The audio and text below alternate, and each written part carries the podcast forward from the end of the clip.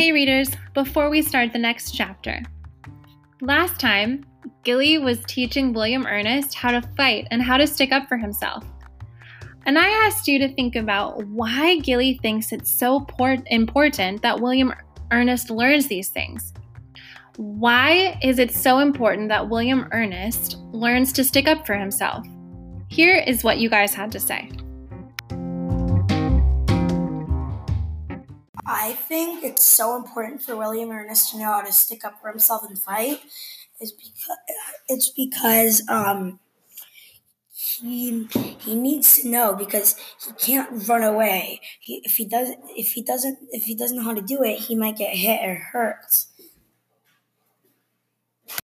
I think it's super important for William Ernest to know to stand up for himself, because without knowing how to stand up for yourself, you get picked on in real life, and like you just wouldn't be able to survive on Earth.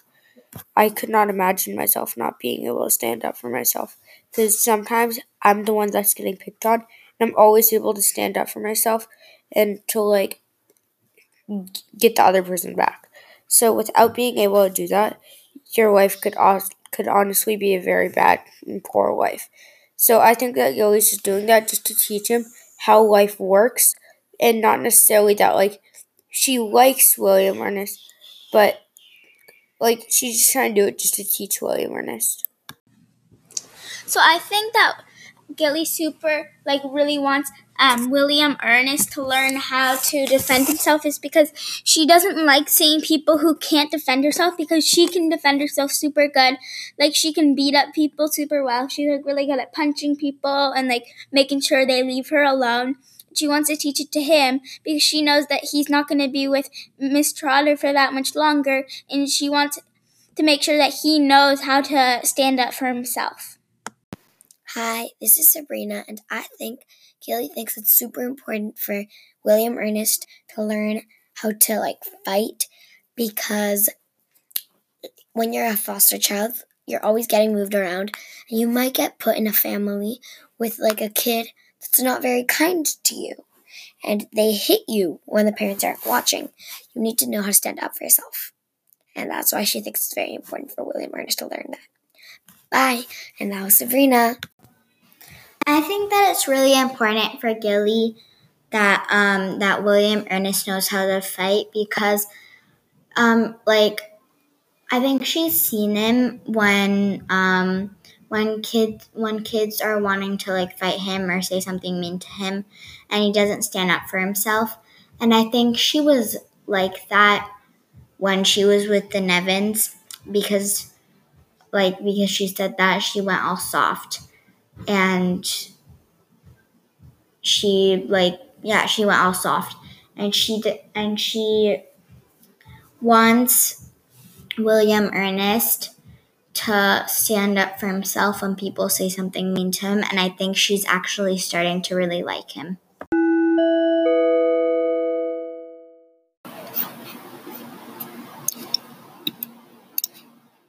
The Great Gilly Hopkins, Chapter ten. The Visitor. The week before Thanksgiving, Mister Randolph came down with the flu. It wasn't a bad case as flu goes, but he was an old man, and any kind of sickness, as Trotter said, was harder on the old. So with many rest stops for Trotter to recapture her wind, she and Gilly brought the rollaway cot down from the attic and set it up in the dining room, turning the never-used room into a sick room for Mister Randolph. There had been a great discussion as to whether Big Lawyer's son should be notified, but Mister Randolph was sure that if his son knew he was sick, he would be snatched away to Virginia and never to return again. Trotter recognized this appalling possibility, but maintained that there was some moral obligation to inform next of kin when one took to one's bed. "Suppose he just shows up one day and finds you sick, then he won't trust you no more. He's sure to take you away then." But Mister Randolph thought it was worth the risk, and they had compromised by having Mister Randolph move in so Trotter could keep a close eye on him. "Now what happens if you die on me?" "I promise not to die in your house. You have my solemn oath." "Gilly, if he looks peaky, we carry him next door as fast as we can go. I ain't gonna be sued by no big Virginia lawyer." Mister Randolph raised up on the rollaway. If I die on you, you can sue me, Missus Trotter. You can take me for every cent I have. He lay back, giggling and gasping. Hmm, every cent. You won't even have no Social Security if you're dead. Better not die, that's all I gotta say. I promise not to die, but with these two beautiful ladies nursing me, I may decide to remain ill for a long, long time. Well, that's a chance I gotta take, beautiful as I am. But if you ain't well for a week from today, you're going to miss out on the turkey and stuffings. So Mister Randolph swore a solemn oath to be well by Thanksgiving. As it turned out, he was a little better, but by then, both Trotter and William Ernest were down with the bug. Trotter fought going to bed, but her fever was high, and she was too dizzy to stand up.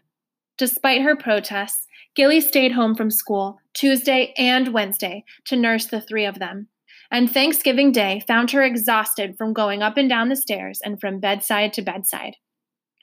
It occurred to her that if she got sick too, nobody would blame her for collapsing. But, of course, she didn't catch anything, except irritability from not sleeping properly and worrying.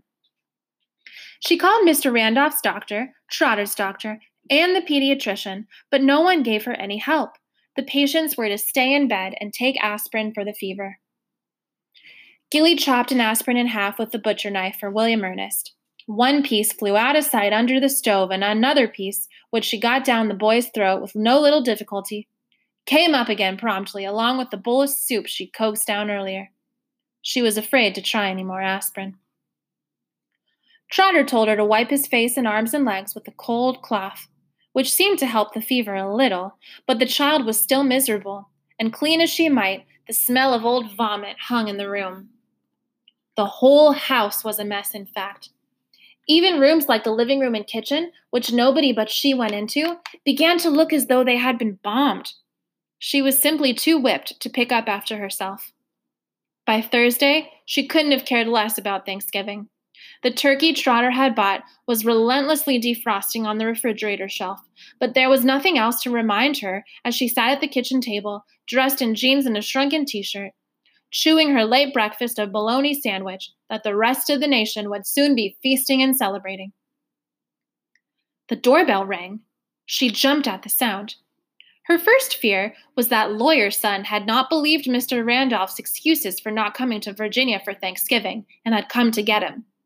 Then, with annoyance, she realized that it was probably Agnes Stokes sneaking around to find out why Gilly had skipped school for two days. But when she opened the door, it was to a small, plump woman whose gray hair peeked out from under a close-fitting black felt hat. She wore black gloves and a black and tweed overcoat, which was a little too long to be fashionable, and carried a slightly worn black alligator bag over one arm. The woman, who was an inch or so shorter than she was, looked up into Gilly's face with a sort of peculiar expression. Whether frightened or hungry, Gilly couldn't say. At any rate, it made her shift uncomfortably and push at her bangs until she remembered two of Trotter's trusty sentences for emergency use and offered both of them. We're not buying anything today, thank you, and we're faithful members of the Baptist Church. She hurried to close the door. No, wait, please, the lady said. Galadriel Hopkins? Gilly yanked at the door. Who are you? She blurted out, as awkwardly as William Ernest might have. I'm... It was the woman's turn to look uncomfortable. I'm... I suppose I'm your grandmother. Somehow Gilly would have been less surprised if the woman had said, fairy godmother. May I come in? Dumbly, Gilly stepped back and let her. The sound of snoring poured forth from the dining room. Gilly willed the woman not to look, not to stare at the funny little brown face poked up above the faded quilt, the mouth gaped and trembling with, easy, with each noisy breath. But of course, the woman looked, jerked her head slightly at the sight, and then turned quickly back to Gilly. Gilly, honey, who is it? Damn, Trotter must have heard the bell.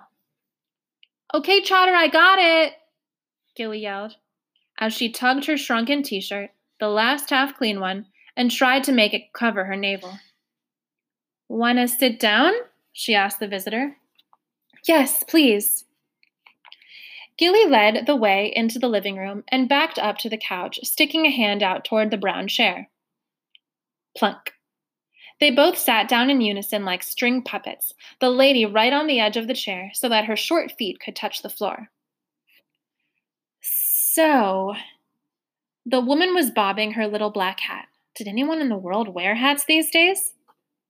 So, Gilly was trying to take it in. This This little old lady in an old-fashioned coat and hat was Courtney's mother? In all Gilly's fantasies, Courtney had never had a mother. She had always been existing from before time, like, like a goddess in perpetual perfection. "I'm right, aren't I? You are Galadriel?" Her voice was southern but smooth, like silk to Trotter's burlap. Gilly nodded. "My daughter..." The woman fumbled in her purse and brought out a letter.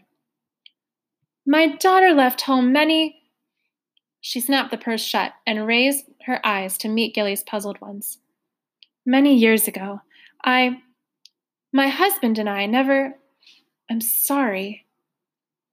Helplessly, Gilly watched the little woman stumbling for words, trying to tell a painful story and not knowing how. "My husband," she tried to smile. "Your grandfather died nearly twelve years ago." Perhaps she should say something, thought Gilly. Geez, that's too bad. Yes, yes it was. The woman was pushing hard against the words to keep from crying. Gilly knew the trick. Oh boy, how well she knew that one. We, I tried to contact Courtney, your mother, at the time, of course, but I, I was not able to. In fact, the pitch of her voice went up. She stopped trying to talk and took a handkerchief from her purse, barely touching each nostril before putting it away. "Go ahead and blow, honey, and it'll make you feel better." Trotter would have said it, but Gilly couldn't quite get it out. "As a matter of fact," the woman had recovered herself enough to continue. "As a matter of fact, this letter, this letter is the first direct word we've, I've had from my daughter in thirteen years." "You're kidding," said Gilly. She felt sorry, even though the woman's pain didn't seem to have anything to do with her. "I didn't even know she'd had a babe. Wouldn't you think she'd want her own mother to know she'd had a baby?" This was obviously the point where she, Gilly, was supposed to come into the story, but it still seemed far too remote, like something that had happened once to a friend, to a, of a friend. She tried to nod in a sympathetic manner. "Gilly! I called you and called you." William Ernest stood clutching the doorway for support, his face still flushed with fever. He was dressed in his long grayish-white underwear. At the sight of a stranger, he stopped dead. The woman looked at him once hard, then as she had done with Mister Randolph, she looked quickly away. "I'm sorry, W E, Gilly said. "I didn't hear you call me. What's the matter?" As soon as she asked, she knew. His long johns were wet all down the front. Gilly jumped up. "Excuse me, I'll be right back." She hustled the boy back to his room as fast as you could hustle a boy who was still weak from fever and lack of food. It was hard to be patient with him on the stairs. "You shouldn't have come down, William Ernest. You're sick." "I wet," he said sadly. "I couldn't help it." She sighed. "I know, when you're sick, you just can't help it." She got him the last clean underwear, which was short and wouldn't be as warm, and changed his sheets. She took a dry blanket off her own bed. He climbed in and turned his back to her at once, his strength exhausted. "Gilly, honey," Trotter called drowsily as Gilly passed her door. "You got company down there?" "Just playing the T V."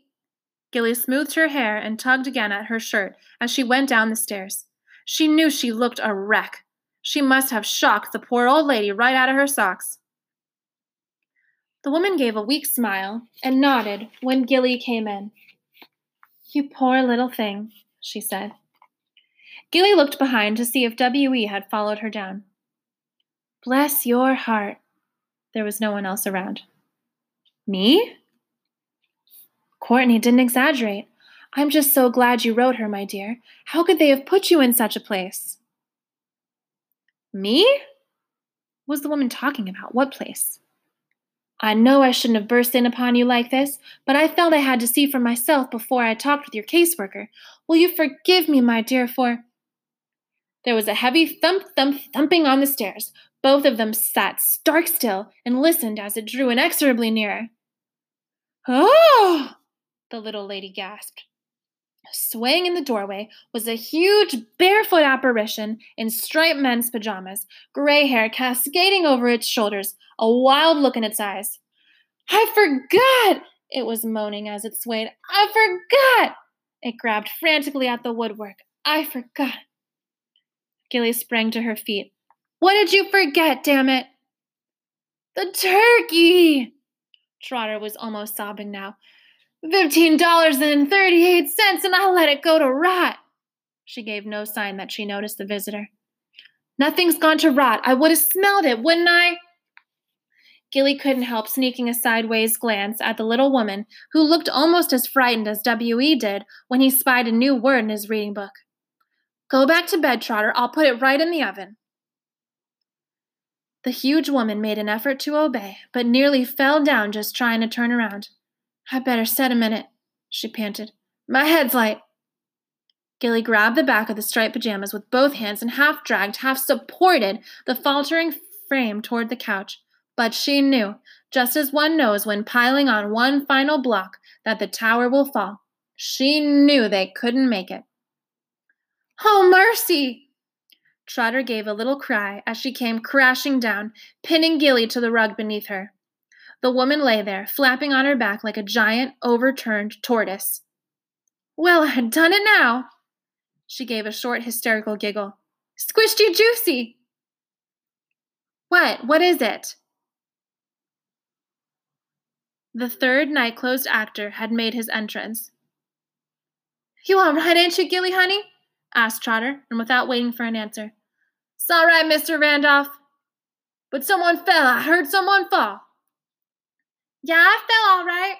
Trotter was rocking her huge trunk in a vain effort to get to her feet. But it's okay, ain't it, Gilly, honey? Just roll, Trotter, said a muffled voice. Just roll over and you'll be off me. What's that? What's that? Mister Randolph squeaked. It's poor little Gilly, Trotter grunted, and with a supreme, ah, rolled off onto the floor. Miss Gilly?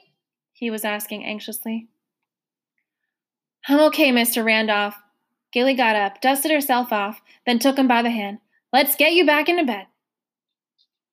By the time she returned from the dining room, Trotter had somehow hoisted herself into a sitting position on the couch, and dizzily clutching the cushions with both hands, had found herself face to face with a white-faced stranger. You said wasn't no one here, she accused Gilly. The visitor, for her part, was teetering on the absolute brink of the brown chair in what Gilly took to be a state of total shock. But the small lady proved capable of speech. I think I'd better go, she said, standing up. I don't seem to have come at a very good time.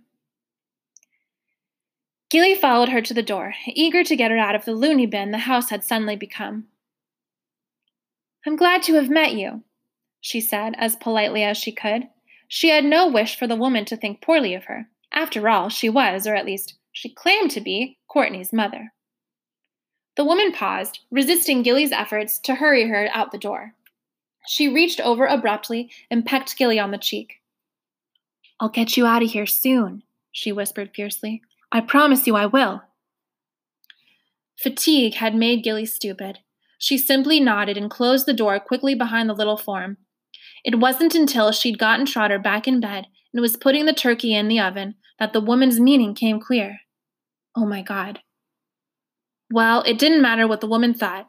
Miss Ellis could explain about today. No one could make her leave here, not when anybody needed her so. Besides, Trotter wouldn't let them take her. Never, she had said. Never, never, never.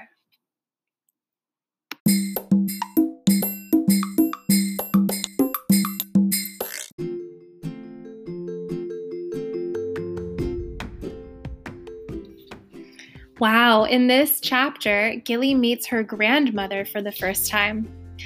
And she learns that Courtney, Gilly's mother, has not been in touch with her mother for thirteen years. Can you imagine not talking to a person, let alone your mom, for thirteen years? Why do you think that Courtney hasn't spoken to her mom in this long? Make a guess based on what you know about Gilly, Courtney, and the grandmother. Send me a voice message.